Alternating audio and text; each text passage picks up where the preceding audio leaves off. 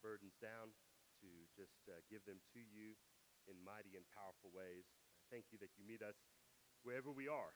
And just uh, there's no, nothing that we bring to you that's too big or too inconvenient. And Father, we just pray today that as we just continue to share time together out of your word, that you would just uh, meet us again in the midst of that and help us to grow from this place moving forward.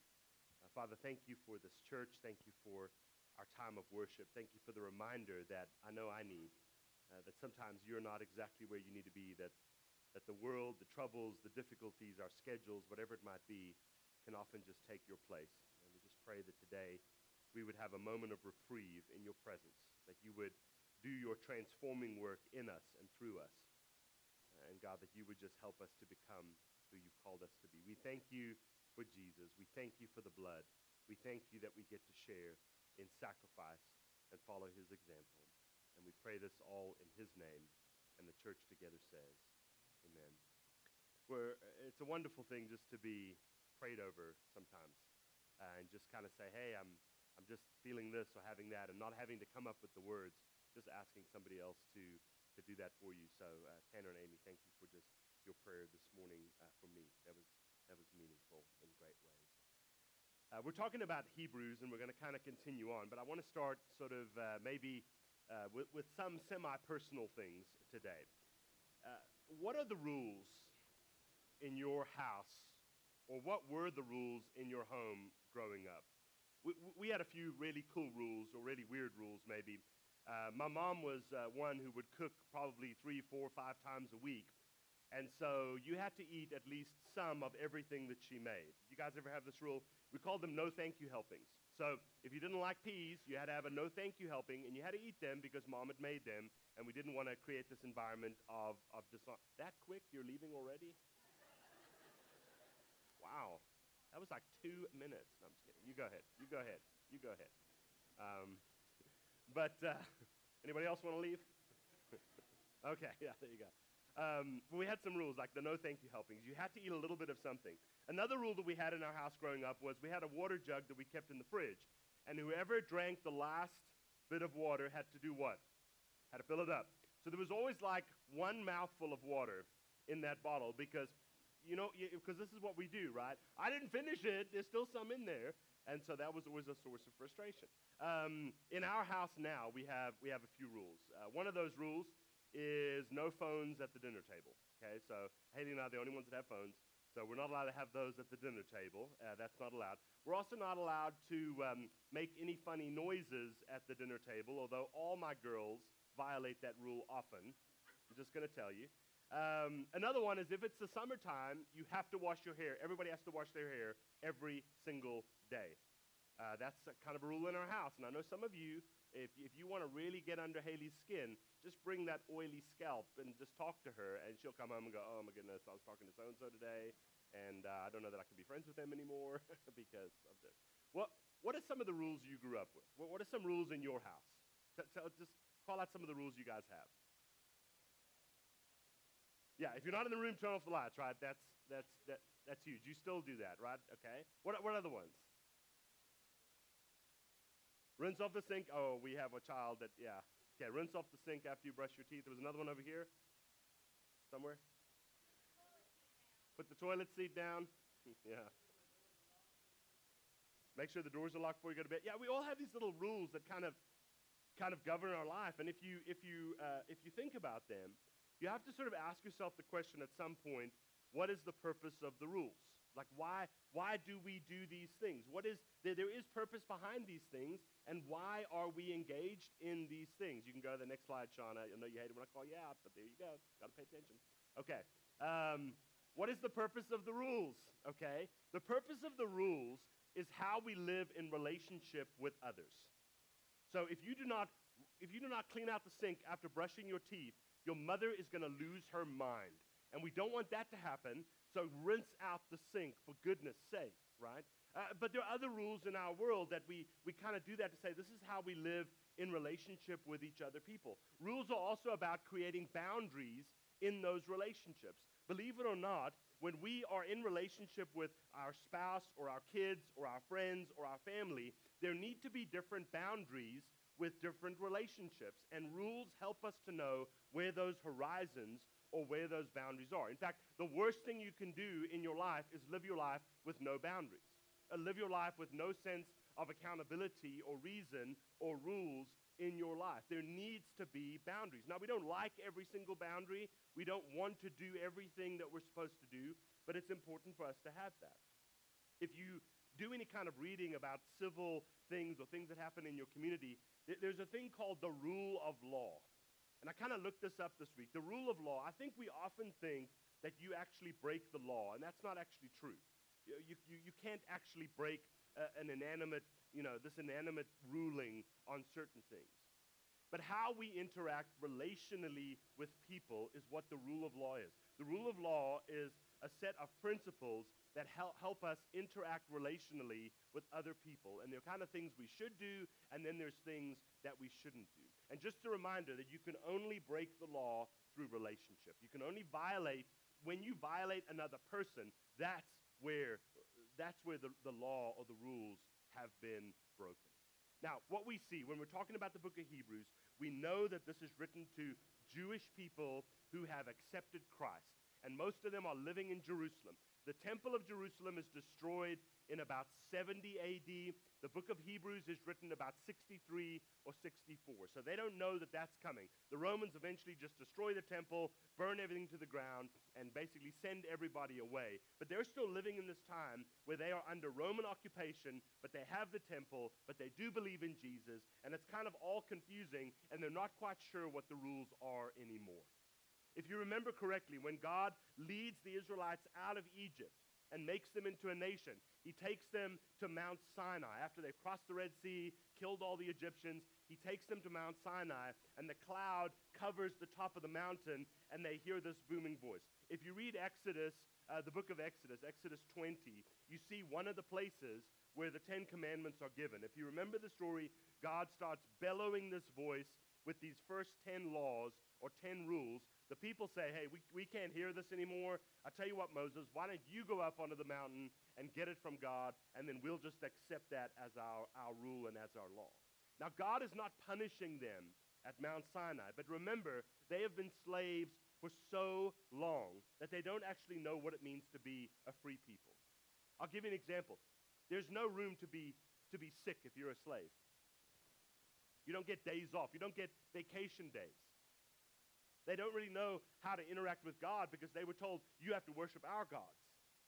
And so God takes them there and he starts with these 10. Of course, he gives them over 600 laws in total, but he, he starts with these 10. And these 10, if you notice, have everything to do with relationship. The first one, it says, God speaks these words I am the Lord your God who brought you out of Egypt, out of the land of slavery, right? You shall have no other gods before me. That's relationship. How you interact with him as God is a relational quality. It's not just, it's not just a rule that says, hey, I'm the guy and you need, okay. But, but he's saying you should have no other gods. It should be just me. You, you shouldn't make yourself an idol or any kind of image formed out of anything on the earth because nothing on the earth can compare to me. That's why God says no idols, not because he's scared people are going to bow. He's saying, I am the creator of all things. You can't cut down a tree and make it into something. That, that, that, would be good. You should not bow down and worship something because I am the Lord your God. He says, You should not misuse the Lord's name. You shouldn't use my name in vain. Don't use it flippantly. When you say my name, it should be reverent or worshipful or prayerful. Don't just use it like uh, you know a punchline. Now I know a lot of a lot of people do this all day, and we think that's what it means. What it's really saying is is that you're not giving God His rightful place. Then he talks about the Sabbath, which is also relational. Hey, I'm going to give you a day off, and that day is for worship, for you to renew your relationship with me and renew your relationship with each other. Honor your parents. Don't lie, don't cheat, don't steal, don't kill each other. These are all relational qualities. Laws are about relational boundaries. That's, that's why God shares these things. He's saying this is how you live with each other. If you don't lie to each other and you have a culture of honor and sharing and you, you know, don't kill each other and you don't steal each other's spouses and your life's going to go so much better. You're going to have good relationships with me, and ultimately with each other. Now, if you read the rest of the Old Testament, you're going to see very quickly that something unfortunate happens. Laws start to become a policing system rather than a relational one. So now we've written down all the boundaries, and every time you go outside the lines, we put an X next to your name. And that was never the intention of why God gave that to them. God gave them the law so that they could have better relationships, but the laws did not lead them to greater relationship with God and each other. He wasn't trying to punish them, he was actually trying to help them. If you've ever come to any kind of counseling with me, whether it be premarital, postmarital, maybe something in your job or other things, I will often say some things that you don't want to hear. That's why you're there. And I'm not doing it to be mean. I'm doing it to say, stay away from this. Don't do this. Take your time here. Do, trying to provide some guidance and some boundary. And if you violate those, generally violates what you're, what you're struggling with. It'll violate your marriage or your job or something else. Not because I do all these things perfectly. Please don't misunderstand me. But laws and boundaries are, are given in love because we want I want you to have a good relationship with God. I want you to have a good relationship with the people that are in your circle. And what we see happening in the Old Testament is that they had the temple and they had the priests and they had all these things. And instead of actually having a high priest, it became the high police. That, that's what happened. Instead of it being a moment where a priest who is an intercessor between God and people, which is what the Jews needed at that time, they needed the go between. Uh, Moses was kind of one of those people. We see when the, when the priesthood is established with Aaron and with others, they were go betweens. They would come back. It's the same thing that prophets would do. They would come back and say, hey, God has a word for you, and you need to obey this. And nine times out of ten, they would violate it. But it ended up becoming a policing system. When Jesus is born onto the scene and he goes to Jerusalem, what he sees astounds him and frustrates him. Remember what he says? This is meant to be a house of prayer, praise. You've just turned it into a den, a den of robbers or thieves. You're not allowing God to be powerful and mighty. You're keeping God away from people. And part of the reason why this process happens is because laws, in and of themselves, are imperfect. I know we don't think that. This is why laws have amendments. Because we're saying there's some imperfection in this and there's some exception in this. And that helps us. Okay, why, why, why am I telling you all this today? Um, because Hebrews addresses this idea. Uh, in Hebrews chapter 7, beginning in verse 11. Is that right? Yeah, okay. We're going to be introduced to this character named Melchizedek here in a minute. But here's a little bit of background. The writer of Hebrews is telling these people who are listening to this. It says, If perfection could have been attained through the Levitical priesthood, and indeed the law was given to people to establish that priesthood, why was there still need for another priest to come, one in the order of Melchizedek and not in the order of Aaron? Now, let me tell you the difference between these two. If you go back and you read Genesis, I believe it's Genesis chapter 6, you'll see there's a story about this guy named Melchizedek. Now, he's not a Jew, but Abraham in uh, Genesis 6 gives him a tithe and an offering and blesses him because he fills a very unique role. He is the king and the high priest. Okay? So he's filling this dual role, and he happens to be an amazing person. Now, the only other person who ever says that they're going to try to fill that role is God with the Israelites. I will be your king. I will be your mediator. You won't have to have anything, but eventually they don't like that. They want a king. Things go bad. God gives them a king. God gives them a temple. God gives them all the things that they ask for, and it doesn't go well. It doesn't help them in their relationship to God. But there was this guy named Melchizedek. And what they're saying, you, you've got some Jews that are living in Jerusalem that Jesus has come, but the oppression has not ended. They still feel like slaves. And so they're looking at the temple and they're saying, why don't we just go back to that? Why don't we just get us a new priest, a new high priest who can come in here? I mean, we believe in Jesus, but it hasn't really changed anything. So let's go back to this old system and kind of reinstitute that, and let's see if that goes any better than where we are, where we are now. Verse 12, for when the priesthood is changed, the law must be changed also. He of whom things are said belonged to a different tribe and not from the tribe that's ever served at the altar. Only Levites could serve at the altar. For it is clear that our Lord descended from Judah, and in regard to that tribe, Moses said nothing about priests. And what we have said is even more clear if a, another priest like Melchizedek appears. One who has become a priest not on the basis of a regulation as to their uh, ancestry, but on the basis of the power of an indestructible life. For it is declared, You are a priest forever in the order of Melchizedek. The former regulation is set aside because it was weak and useless, for the law made nothing perfect. And a better hope is introduced by which we draw near to God. Now, this is a bit of a smackdown right here because what what the writer is saying or channeling from what God is sharing is that there's this guy, Melchizedek, and his name literally means king. Zedek means king. So he is a righteous king. He's also known as the king of Salem. Now, Salem is tied to the old Jewish word shalom, which means peace. The, the town Jerusalem is the town of peace. What it's meant to mean, yet they're always fighting about everything. But he was the king of righteousness, he was the king of peace, and he was also a high priest. What, what the writer of Hebrews is saying is someone like that is coming. And if we look at someone, say, like Jesus, Jesus is the king of righteousness. He's also come to make peace between us and God, and he's going to serve as a high priest, not like the ones that they had in the temple, but one that God is sending from a new place. Do you remember when Jesus is being baptized early in the Gospels and he goes to John and he says, I need to be baptized. And John argues with him, No, I need to be baptized by you. You remember the story? Jesus says to him, It is good for me to do this to fulfill all righteousness. He is claiming that role. He is going to be the righteous king. Look, there's other kings that have been very good, but none of them have actually been righteous. Not like this guy from Genesis 6, and we don't see it again until the beginning of the New Testament.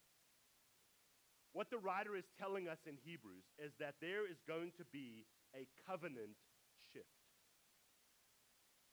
Because he says the old law couldn't bring us to perfection, it couldn't do it, it couldn't get us there. So let's continue on here a little bit. Hopefully, this will make sense in just a moment. In Hebrews 7, uh, in Hebrews 8, sorry, uh, beginning in verse 7. It says, For if there had been nothing wrong with the first covenant, talking about the law, no place would have been sought for another. But God found fault in his people and said, the days are coming, declares the Lord, when I will make a new covenant with the people of Israel and with the people of Judah. It will not be like the covenant I made with their ancestors when I took them by the hand and led them out of Egypt, because they did not remain faithful to my covenant. And I, I turned away from them, declares the Lord. This is the covenant I will establish with the people of Israel after that time, declares the Lord. I will put my laws in their minds and write them on their hearts. I will be their God, and they will be my people. No longer will they teach their neighbor or say to one another, Know the Lord, because they will all know me, from the least of them to the greatest. For I will forgive their wickedness, and I will remember their sins no more. By calling this covenant new, he has made the first one obsolete, and what, and what is obsolete is outdated and will soon disappear. Now, the funny thing about it is if you go and you read scripture, we obey really all of the Ten Commandments. The only one that maybe is a bit iffy is the Sabbath. but we still do a version of that today. So it's not like we're, we're changing it now. It's okay to kill people and do whatever you want. But he's saying something new is coming. There's going to be a shift in the rule of law, the way that God interacts with his people. He tried to give them 600 rules, and they couldn't do anything with that. All they ended up doing was harming each other in the midst of it and staying far away from God. So he says, I need to come and I need to do something, something new and something different. What he says in this text is laws are no longer going to be written, they're going to be embodied. They're going to be written on hearts. It's not about us breaking out the scroll and saying, which ones did I fail at today? It's about, it's about assessing where is my relationship with God? How am I embodying the story of Jesus? How am I doing something different in my life? And this is a shift that I think every single one of us needs to make in our life and in our faith. When we grow up with our kids, we're teaching them these are the rules. But that in and of itself does not make them good people. It makes them know where the boundaries are. But the relationship that I have with my kids is far bigger than the rules that I tell them. When I look at my child and say, the reason why we rinse the sink out after we brush our teeth is easy because you're not the only person living in this house. Because mommy and daddy do a lot of the cleaning here. And when you're a pig, it makes it hard for us, okay? And it makes us upset. And it makes us love you less and want to give you away. We don't say that, but we do think know, but there, there is a shift from a law based life to a relationship based life. And, and it happens quietly. But even in our faith, this is something that takes place as well. See, one of the problems that we have, and the reason why this matters, the reason why talking about covenants and talking about the shift, the, the, the, the law was meant to help people live in, in community with each other, but didn't quite get them there. And so Jesus has to kind of get even closer than God got on the mountain and say, This is how you relate to people. This is how we do it. And we do it sacrificially. If you want to be in covenant with someone, you're going to be sacri- you're going to give up something. And these Jews that are living in Jerusalem that have now become Christians and accepted Christ, they're constantly looking at the past. And one of the lessons in the midst of this, this is what I want you to hear today. We need to stop looking back.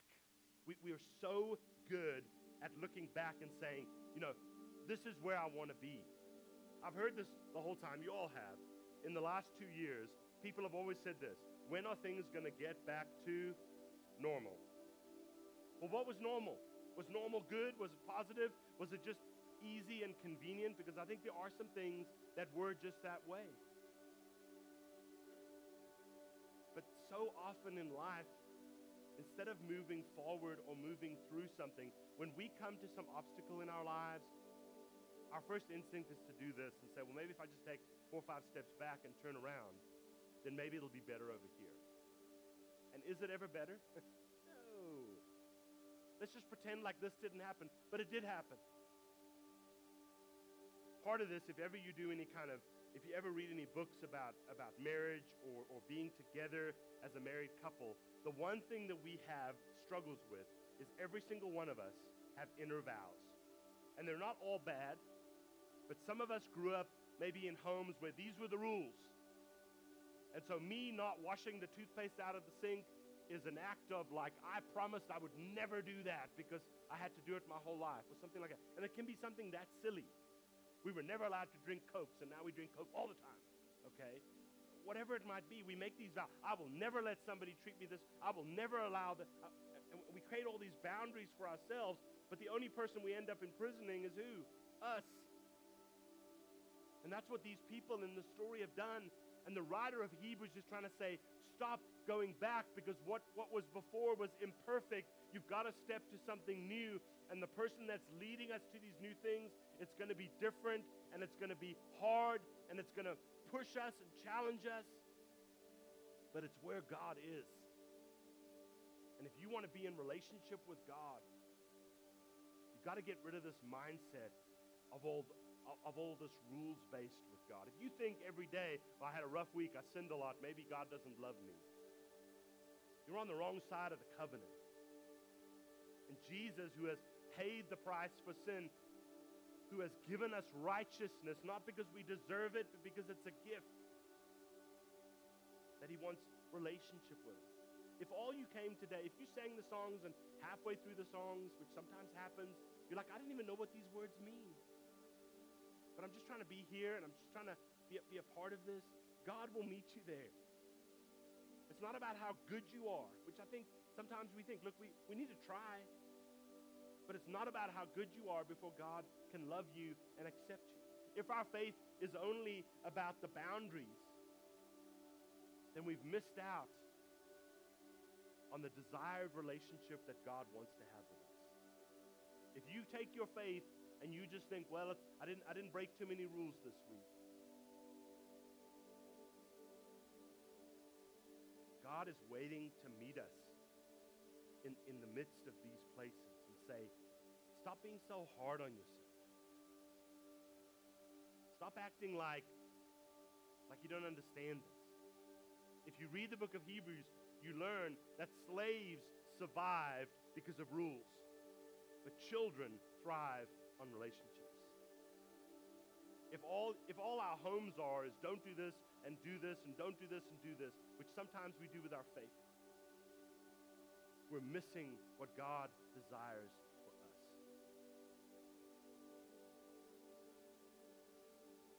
So I want to encourage us today.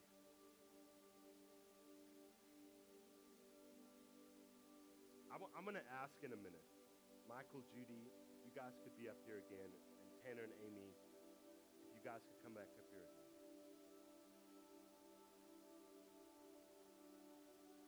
Because I think people need a moment to lay the past down. And I'm not talking about your sins, although you can do that too. I'm not talking about your struggles. I'm talking about a mindset of new covenant. Covenant is a big deal. It's not about you being perfect or good enough. And maybe sometimes the first step is God, help me see who you are rather than just the rules. And maybe you need somebody to just pray over you because you can't quite say that yourself.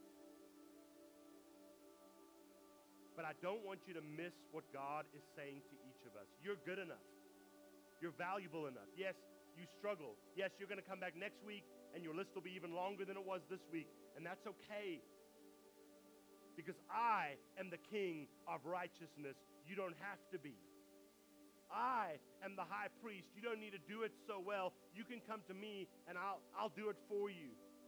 I'll help you along the road. If you do not live in a place of peace in your life, if you don't live in your own Jerusalem in a place of peace, if your life is filled with anxiety and tension and difficulty and struggle and fighting and bitterness and animosity and difficulty, you're not living in the city of God, you're living in your own city.